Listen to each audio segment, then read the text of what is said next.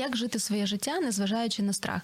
В програмі «Психологічні посиденьки» сьогодні В'ячеслав Халанський, психолог, психотерапевт екзистенційно-аналітичного напряму «Українська спілка психотерапевтів», організатор навчальних програм з психології, учасник міжнародних проєктів і керівник організації «Психічне здоров'я і добробут для України».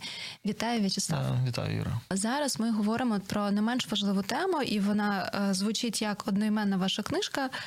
Перша книга, яку ви написали, «Сонце всередині. Як жити своє життя, незважаючи на страх». Актуальна на момент пандемії ковід, дуже актуальна тоді була книга про страх, тому що люди переживали такі часи невідомості, невизначеності. Саме тому ми вирішили додати нові матеріали, тому що ми маємо її перестосувати як для нового контексту, так. Для сьогоднішніх умов. Так. І дійсно, цей запит, з яким зараз часто звертаються клієнти і на лінії підтримки, і на особисті консультації, це питання страху. Іноді він може бути раціональний, так? Дійсно, коли є загроза, є небезпека або страх щодо розриву стосунків, тому що сім'ї живуть окремо довгий час, і, ну, і такі різні, да? Але вони раціональні. Дійсно, людина описує проблему, і ти розумієш, що так може щось статися, і виникає ця тривога, страх щодо цієї такої гіпотетичної події. Іноді страхи бувають і раціональні, коли немає підґрунтя та, чи передумов для того, щоб... Для того, щоб боятись, так? Які види страху найчастіше за інші впливають на поведінку людей? Ну, якщо не в контексті ірраціональні, а в цілому. Така маленька ремарка. Тобто ця книга була написана в трьох таких вимірах. Це страхи, які з'являються в стосунках між чоловіком і жінкою, тобто в сім'ї. Друга – це страхи, які з'являються в вихованні дітей, і страхи, які з'являються саме в контексті роботи. Тобто це три таких сфери. А якщо ми говоримо про страхи, їх дійсно може бути дуже багато, особливо зараз, коли ми говоримо про військовий стан в нашій країні, то тут дуже багато страхів, але забагато таких ситуацій, стільки ж і страхів, тобто в яких ми живемо. Ідея книги полягає в тому, що я все ж таки розглядаю страх з більш екзистенційної точки зору. Мається на увазі, що страх перестати існувати в екзистенційній філософії. Він є таким фундаментальним. Ірвін Ялом відокремлює цей страх як основний. Тобто, коли ми говоримо про страхи, їх дуже багато, але фундамент – це страх перестати існувати, перестати не бути, що мене може не бути. І я зникаю. Це мається на увазі страх смерті, страх померти? Страх не існувати. Мається на увазі, що люди, які не вірять в те, що може після смерті щось існує. Або питання взагалі, чи існує щось після смерті. Або я просто вмираю. Це не є релігійний контекст, це є усвідомлення мого погляду, мого майндсету. Тобто, щось з моїм «я» відбувається. Тобто, чого ми боїмось? Ми боїмось зникнути, я боюсь не бути. Це не обов'язково про смерть. Наприклад, це про вимір, коли людина говорить «я не можу більше щось робити». Я не можу існувати, наприклад, в таких умовах не можу існувати. Тоді, коли людина каже, я не можу існувати в таких умовах, вона якби каже, я якби частково помираю, я не можу бути. Тоді буття людини не проявляється в той мірі, в якій вона хотіла би, щоб це проявлялось.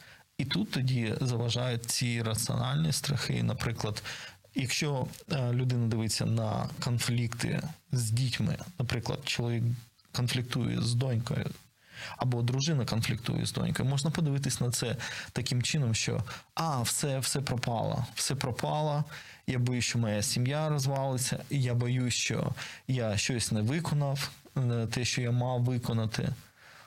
і так далі, і так далі. Тобто ми весь час боїмось, що я щось не зробив, або я щось зробив не те, і так далі. І я думаю, що саме оцей страх, що я щось не зробив, щось зробив, він заважає. Тобто він є глобальним, ну, саме в контексті, наприклад, спілкування в сім'ї з дітьми. Угу.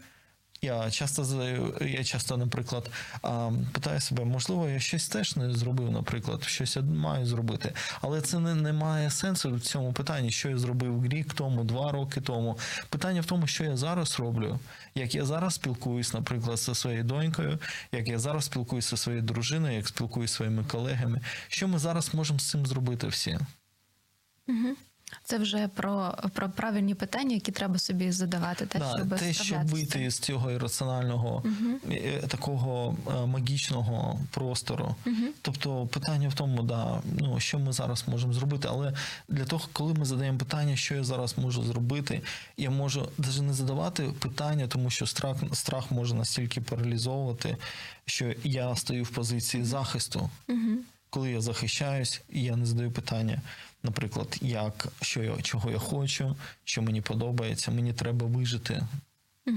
І тоді ми робимо якісь стратегії, використовуємо, щось робимо для того, щоб вижити. Кричимо, наприклад, або в себе уходимо, в якісь депресивні стани, або атакуємо когось, агресію проявляємо. Тобто у кожного свої стратегії в цьому. Угу. Ну, це така сильна емоція, яка тілесно завжди також відображається, відчувається, і людина може часто звертатись якраз за допомогою через ось ці дискомфортні відчуття в тілі. Думки є, що станеться, але вони настільки можуть так заганяти в тілесному, в контексті людину в такі страждання, що те, що ви описуєте, така скутість або... напруження таке сильне. Да, тому що страх, як і тривога, вони як дві сестри. Брат і сестра. Страх як і тривога. Брат і сестра. Хто із них, до речі? Страх він, тривога вона. Страх він, добре. Така парочка собі, да.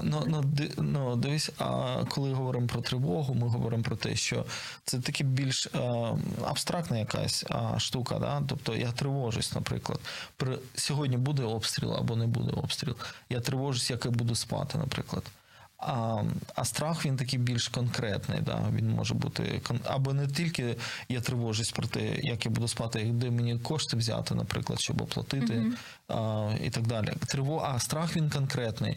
Люди часто говорять, коли я відчуваю тривогу, вони в грудної клітці, да, відчувають такі, як камінь, вони кажуть. Як камінь лежить і от тут прямо. А як справлятись, от ви так згадали про людей, які переживають обстріл, да, і мають такі симптоми, як справлятись людям, які пережили травмуючі події, або, можливо, вони або були свідком, або вони читали новини і розуміють, що це може статися і з ними. От до нас бувають такі звернення на лінію, де розповідають про те, що коли наступає ніч, бояться заснути, тому що можуть пропустити сигнал повітряної тривоги, або якщо це місто, той самий Харків, да, де дуже швидко долітають снаряди, і ще не встигає спрацювати тривога. І хтось спить одягнений, хтось взагалі не спить і сидить на стільчику всю ніч, щоб в разі чого бігти в укриття. Що радити таким людям? Знаєш, так іноді трудно, важко порадити щось, так швидко, у кожного своя ситуація. Я пам'ятаю, коли такі відчуття, така рефлексія моя особиста, не знаю, як у тебе це було, коли я лягаю спати, я іноді я відчуваю, що я такі відчуття, що я прощаюсь з життям. Я не знаю, проснуся чи не проснусь, але я хочу спати, таке. Це таке цікаво, це як такий феномен. Тобто таке феномен такого, не знаю, що буде. І тоді, що я роблю? Наприклад, я дивлюсь просто в очі в цій реальності. Таке може бути, може бути. Ну, тобто, да, може бути. Але я не можу не спати, ну, там, сьогодні, завтра, післязавтра. І також я не завжди можу там постійно виходити кожну ніч і виходити кудись, да. Тобто, що робити, то, що я, наприклад, роблю з своїми близькими, то ми просто говоримо, по-перше, що ти відчуваєш, там, да, наприклад, що ти відчуваєш, що з тобою. І так проїсходить. Так вийшло, що я місяць тому повернувся з навчання, я був в Чикаго, і 4 місяці я був на навчанні, сім'я була в Україні, і я пам'ятаю, у мене ніч наступала десь 11:30, десь 12 ночі, донька пише і каже, що дивись, у нас там дом труситься, да? І у нас взрив. Я не можу спати, мені дуже складно вже сфокусуватись на сні, хоча мені наступний день треба йти і вже на навчання, такі екзамени і так далі. Але що ми робимо? Ми просто друг з другом говоримо, напиши, поговори. Тобто розмова – це дуже важливо. Іноді, наприклад, ми можемо жартувати про якісь речі. Наприклад, моя мама розказувала, вона в Харкові, до речі, вона розказувала, що вона і 78 років, а вона практично зібралась за 10 хвилин, коли обстріл був. І ми трохи жартували, як можна і швидко так зібратись. І, можливо, спецназ такий, да, нічого собі, вау, нічого собі, як це можна зробити? І ми трохи жартуємо. Тобто, що я помічаю, що важливо говорити, важливо щось робити, в якусь діяльність вкладати свої зусилля, да, не заморожуватись, не замерзати, якби так, да. Щось зробити. Можна різні речі робити, комусь дзвонити, комусь писати. Можливо, допомагає дуже, коли просто лягаєш і ти тривожишся. Може трохи грати от ці ігри. Тетріс, да, і так далі. Можуть бути різні речі, да. І тоді страх уходить, коли ми відчуваємо, що ми не одні. Я думаю, що це дуже важливо. Я думаю, що люди, які переживають страх, я би задавав питання, чи є у цих людей коло людей, наприклад. Соціальна підтримка має бути. Декілька модель така, коли є близькі, дуже близькі люди, є трохи віддалені, є ще віддалені. Дуже парадоксальна річ, тобто, коли ми говоримо про підтримку, я часто задаю питання, давай ми намалюємо ці кола, от, наприклад, які у тебе є. І коли ми дивимося, що насправді людина, у неї нікого немає, з ким поділитись. Понятно, що вона буде переживати страх, буде різні психологічні такі проблеми переживати. Але я думаю, що це дуже важливо, розробляти ці кола. Дуже важливо, щоб люди доєднувались до груп зараз, створювали, як є цей американський, англійський термін community, такі підтримки.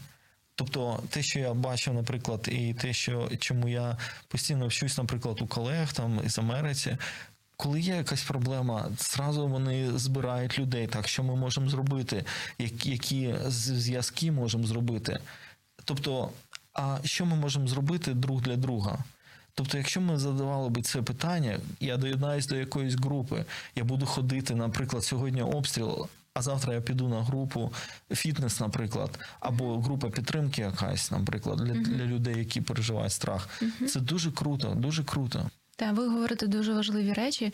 До речі, коли переїжджають люди в інше місто, і вони отримують статус ВПО, є організації, які опікуються, які спеціально відкрилися, працюють для людей, які залишили свої домівки. Організації, фонди, можна знаходити цей чи простір якийсь, де збираються і просто говорити. Там часто і психологи є, і просто розмова, взаємодія, щоб на цих колах, я клієнтам іноді таку метафору даю, коли ми про соціальні зв'язки говоримо, що як взяти нашу сонячну систему, є на різних цих орбітах ці, наші планети і супутники, і так само якісь люди можуть ближче до нас бути, якісь далі, ми теж так розміщаємо в цьому колі. Часто люди просто вважають, що в них нікого немає, бо вони думають тільки про близьке оточення. Хто прям ось опікується ними чи турбується, так має дуже близько бути. Але ж Особливо зараз треба розширяти ось оце бачення. Та це можуть бути сусіди, це можуть бути колеги, навіть бувші колеги.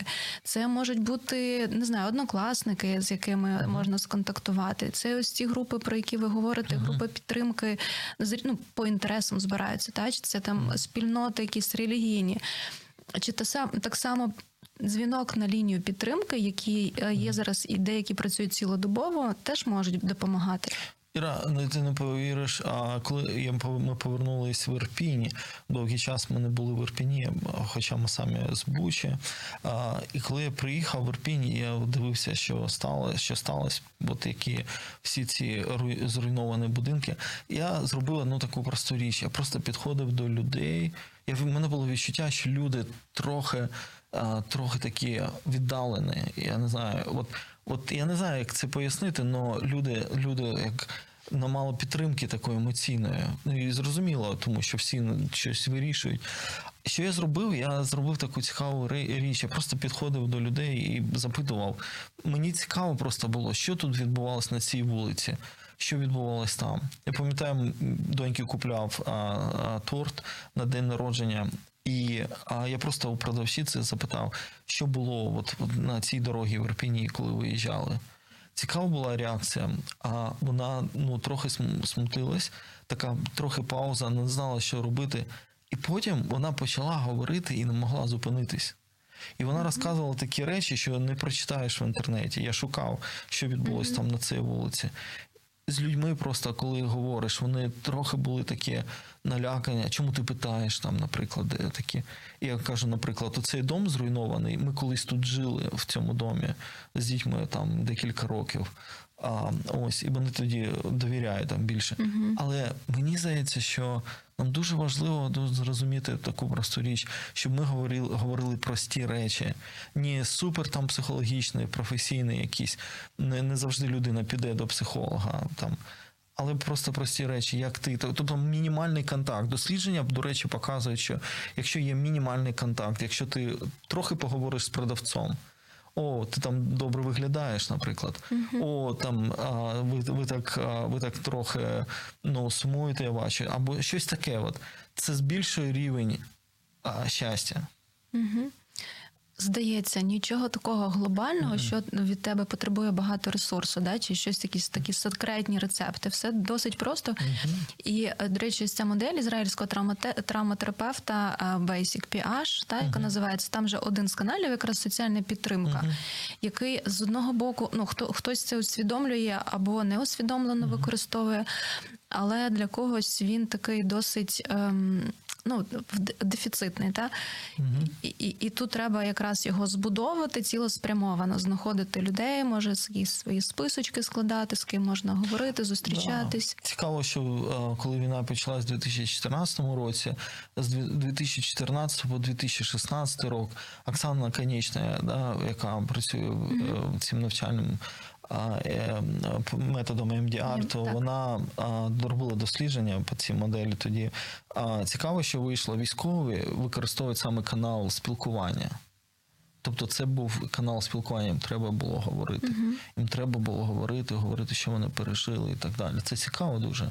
Один з основних, який людині потрібна людина, насправді. Я теж пригадую, коли в минулому році особливо були ось і блокаути, і під час блокауту були обстріли.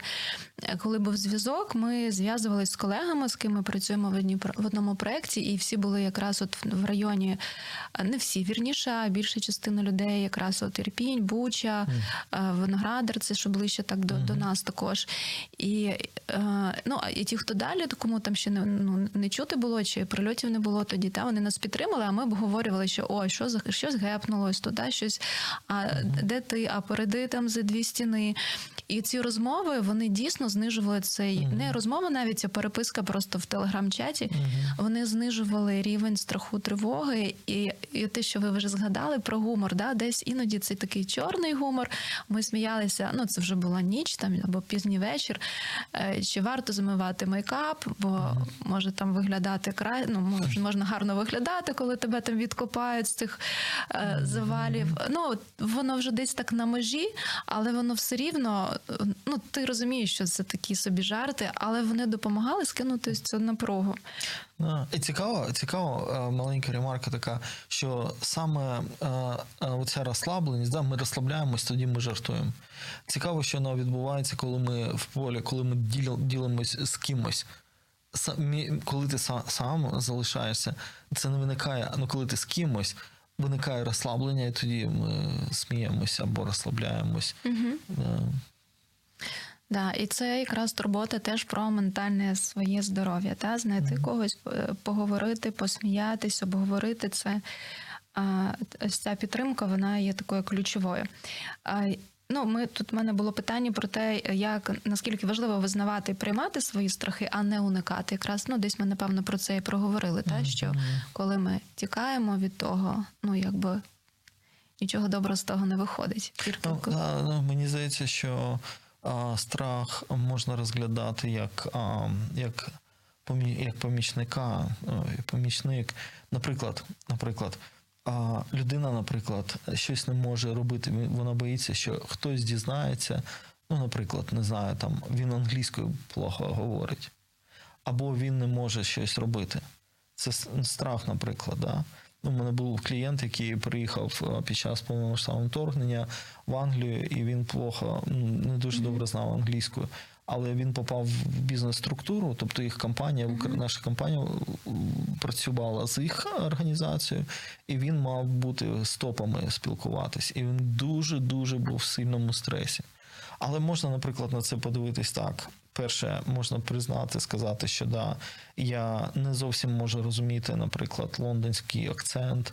А друге, я можу щось зробити для того, щоб підвищити свій рівень. Але і це вирішить проблему. Да, це візьме час, але я просто скажу про свою проблему, що да, у мене є така проблема, наприклад, або я не стримуюсь з агресією. Це вже розслабляє, коли я говорю, яка у мене проблема. Це так само зі страхом публічних виступів, да? Про це часто говорять. Коли, ми всі люди соціальні, да? І це такий один із видів соціального страху, коли я слухаю, всі говорять, да? І щось не то скажу, може щось забуду чи ще щось. І також часто звернення, якраз запити, да? В психотерапію стосовно цього.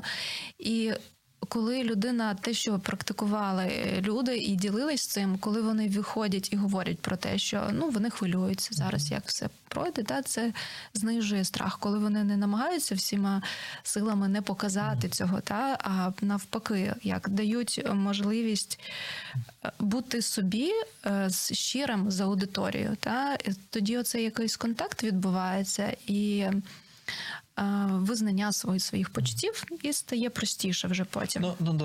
До речі, я не знаю, як у тебе в практиці, наприклад, з клієнтами, які дуже сильно бояться, не з всіма, але в деяких ситуаціях, я запитую себе, що я відчуваю, такий про перенос, дивлюсь, що з переносом моїм. Я відчуваю теж, що я теж би боявся, наприклад, в цій ситуації. І, наприклад, іноді я можу сказати, я би теж боявся. Я не знаю, можливо, більше, ніж ти боявся. Я не знаю, як у тебе, але тут важливіше вже не тільки професійні, ці штуки професійні, які ми використовуємо, не показувати свої почуття і так далі, да? Тут важливіший контакт для мене. І тоді, коли я в якомусь сенсі трохи приоткриваюсь, і я показую, що я, насправді теж боюсь. Це правда. Можемо разом боятись, але тут про правду. І я думаю, що правда, вона тут виводить нас на якийсь рівень, що відбувається насправді. Тобто ми маємо говорити правду. Це якраз теж про контакт з людиною, те, що ми говорили трішки раніше, та, із собою визначати, що зі мною говорити про це, та що говорити. Я навіть програму записую, що кожного разу я хвилююсь, в мене теж є страх. Я теж приходив сюди і думаю, дві програми або одна програма записується, і я теж хвилююсь. Ну, і це нормально, бо ми розуміємо, що нас будуть слухати, та важливо, ну, говорити такі корисні речі, розумні речі. Ну, да, ми нормальні люди. Але всі бояться, психологи теж. Іноді психологи тим більше бояться, тому що, певно, ще є і відповідальність. Якщо вже говорити про професійну допомогу, та, то як психотерапія працює зі страхами, ну, зокрема, екзистенціальний аналіз, в якому ви працюєте? Да, страх, він є таким дуже важливою темою для терапії. У мене є такі декілька напрямків і роботи, і вони накладають метод роботи, впливають на мій метод роботи. Наприклад, я працюю вже майже 8 років з сім'ями, які переживають насильство, жінки або чоловіки. Це може бути якесь насильство, і ця ситуація вже виходить до того, що люди розлучаються або подають позов до суду. І тоді ми працюємо разом з судом, і я маю зробити висновок відносно, як психологічний висновок відносно цієї ситуації. Тоді такий більш глибинний аналіз. І там, наприклад, можуть бути страхи, наприклад, того, що чоловік може, наприклад, забрати дітей, або чоловік може забрати кошти, і жінка боїться бути одна, наприклад, без коштів залишитись і так далі. Тобто це ми говоримо про такий фізичний страх, фізичний вимір. Тобто, і що робити? Там будуть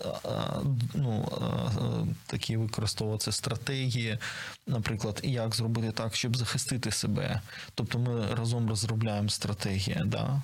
Якщо страх, наприклад, страх відносно того, щоб, наприклад, партнеру сказати, а партнеру або дружині, або жінки сказати, партнери, коли спілкуються, вони хочуть сказати про те, що, можливо, вони не люблять друг друга.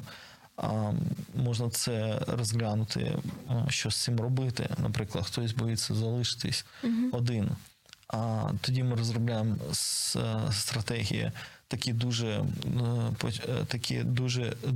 безпечні для самих клієнтів, що ми можемо зробити. Або людина, наприклад, приходить в тривозі, і вона, можливо, вже приймає ліки, антидепресанти. Тоді ми другу стратегію використовуємо, наприклад, робота з тілом. Я можу, наприклад, коли сильний страх, можемо не просто говорити про страх, а можемо просто піти через тіло і запитати, як ти відчуваєш, що ти відчуваєш в тілі, в якій частині тіла ти це відчуваєш. Якби цей страх виглядав, ми можемо цей страх, ми точно зі страхом можемо виводити це на такий рівень, малювати страхи. Ми можемо, наприклад, деякі клієнти малюють страхи, вони чорні, наприклад. Чорні такі, страшні, великі такі. І вже ця вірбалізація, вона допомагає якось трохи розслабитись. Потім ми можемо, наприклад, запитати, а дивись, якщо ми трохи зменшимо цей страх, він такий, якщо ми трохи зменшимо, то як ти відчуваєш себе? Відчуває себе ліпше, наприклад, а якщо ми трохи колір поміняємо. В ітогі ми можемо вийти до якихось смішних речей, і цей страх зникає. В екзистенційному аналізі є різні методи, які ми, наприклад, використовуємо. Парадоксальна інтенція – це такий дуже-дуже ретельно прописаний метод, як коли людина боїться, і ми трохи підсилюємо, що найгірше може статися. Да, що найгірше, ми трохи там юмор привносимо. Тобто мається на увазі інтенція – це напрям. Коли ти боїшся, ти уходиш від страху. Що зробити, якщо я не буду убігати від страху, а наоборот, я попробую в страх трохи йти. Але це дуже такий метод, який треба дотримуватись таких протоколів, які там використовуються. Але він дієвий, який розробив Віктор Франкл. Є такий серіал, називається «Це ми», американський серіал, і там сімейна пара.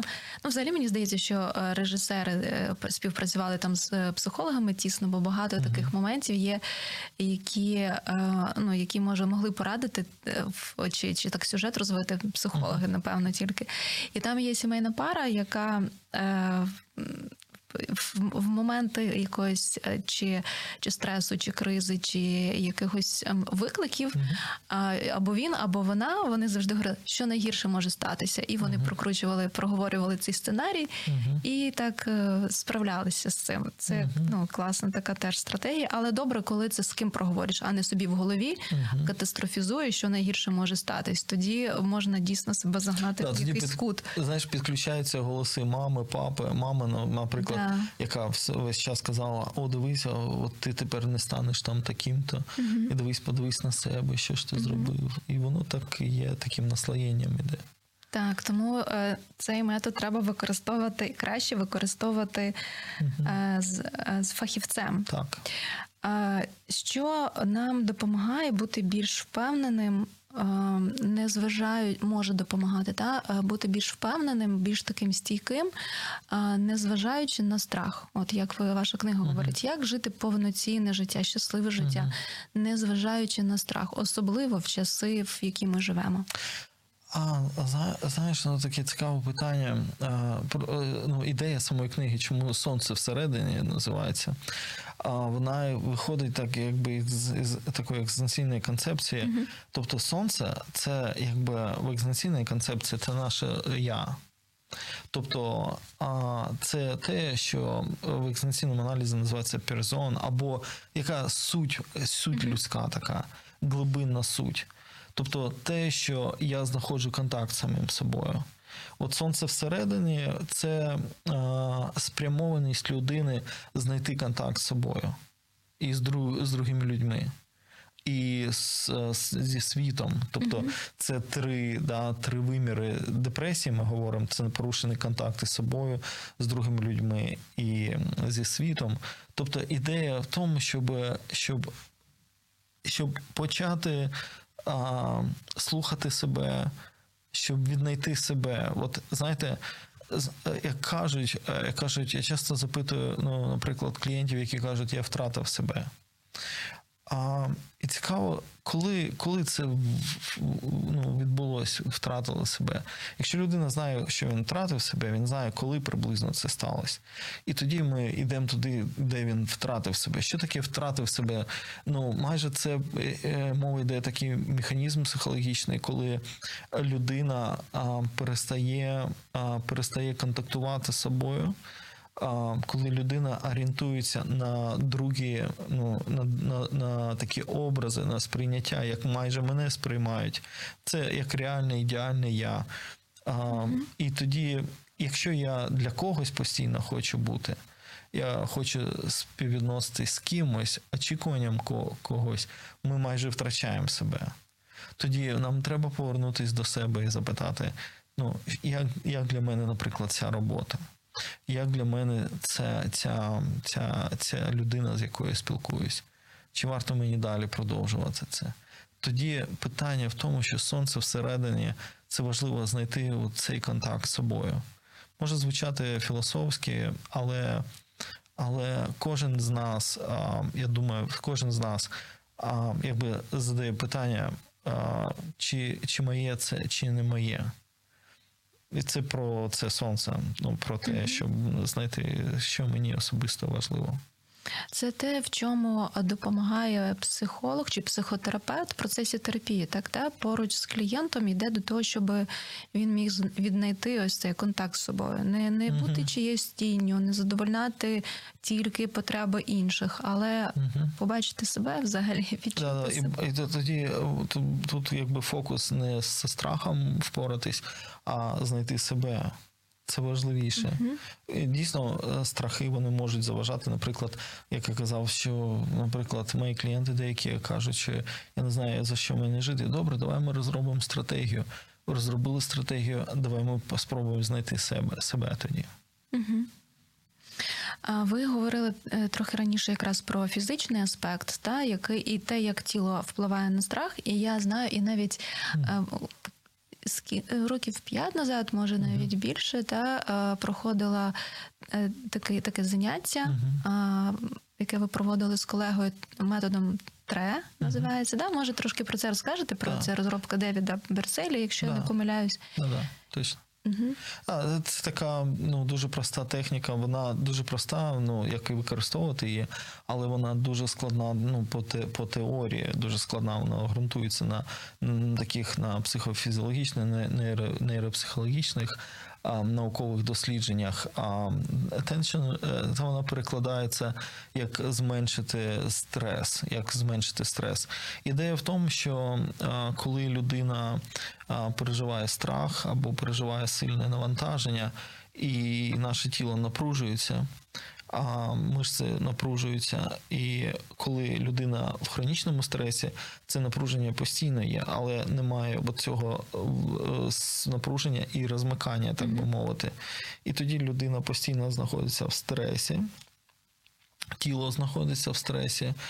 Пітер Левін про це говорить, що тіло, воно перше, тіло знає все, відомі праці.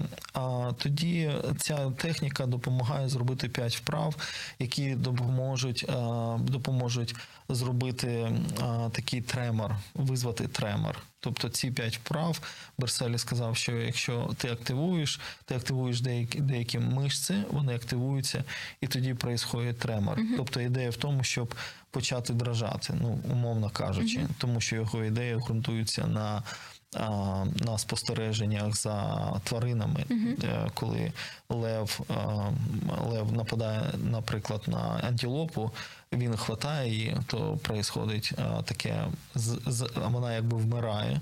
Для льва вона вже не цікава, тому що вона не проявляє якусь активність. Він залишає її, уходить. Що робить антилопа?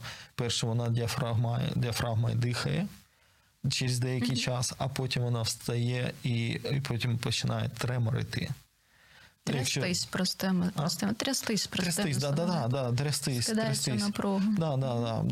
Так роблять, наприклад, у нас, ми так під час обстрілів діти, і ми, коли обстріл, у тебе починає тремор такий йти.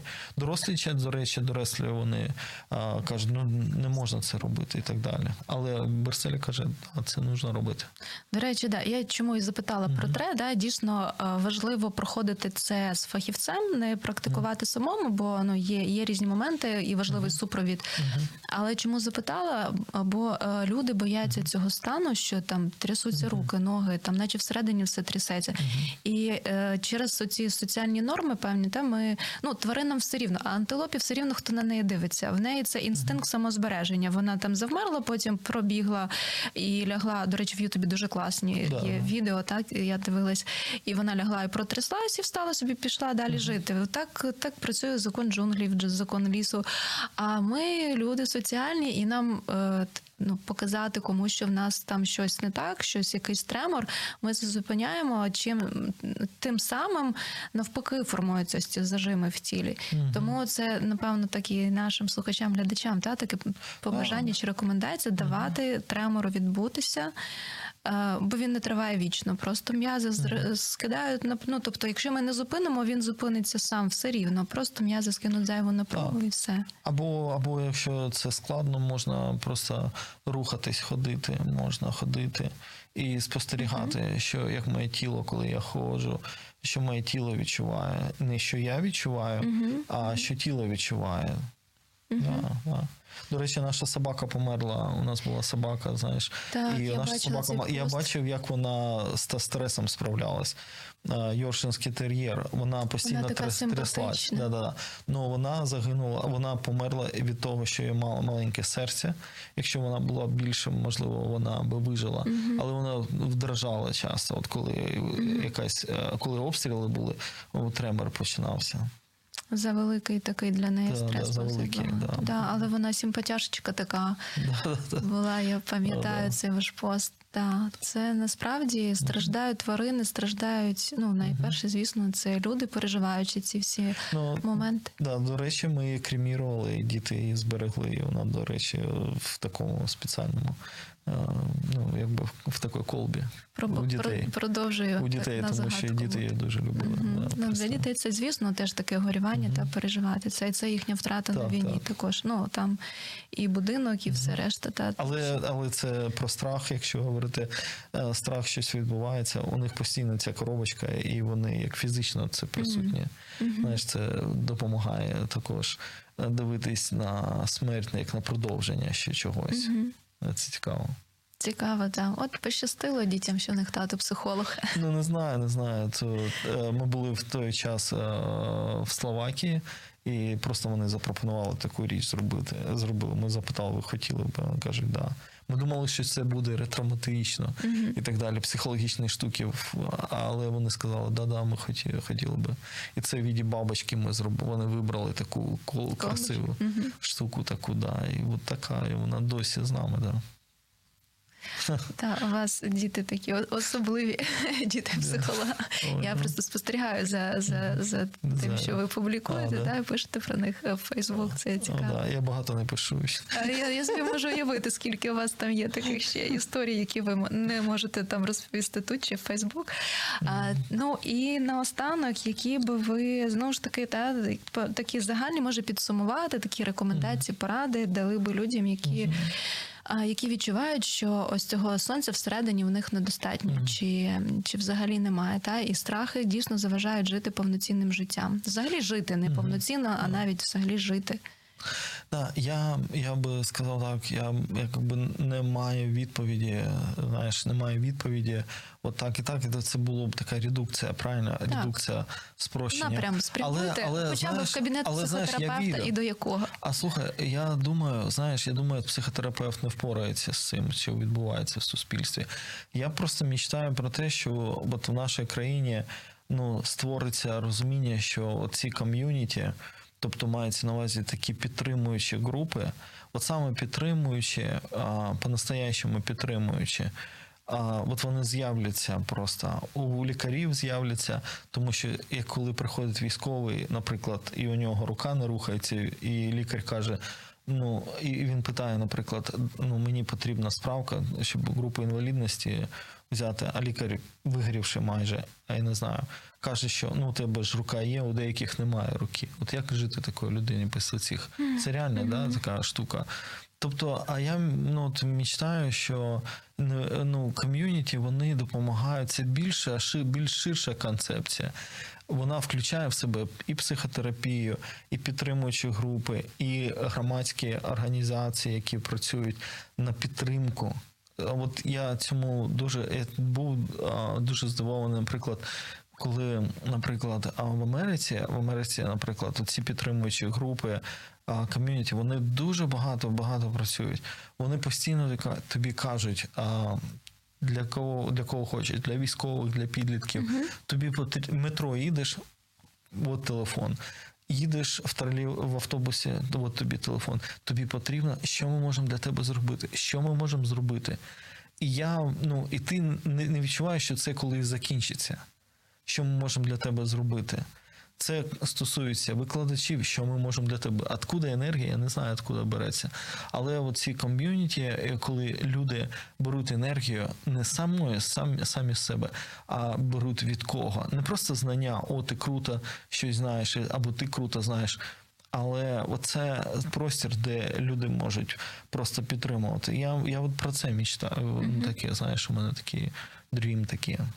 Та, у нас є багато роботи з цього приводу, щоб створювати дійсно цю спільноту, багато таких спільнот, да? Бо навіть ось цей меседж, про який ви говорите, якщо людина постійно натикається візуально на цю пропозицію, що допомоги, по суті, та, що ми можемо для тебе зробити, це вже підтримуюче.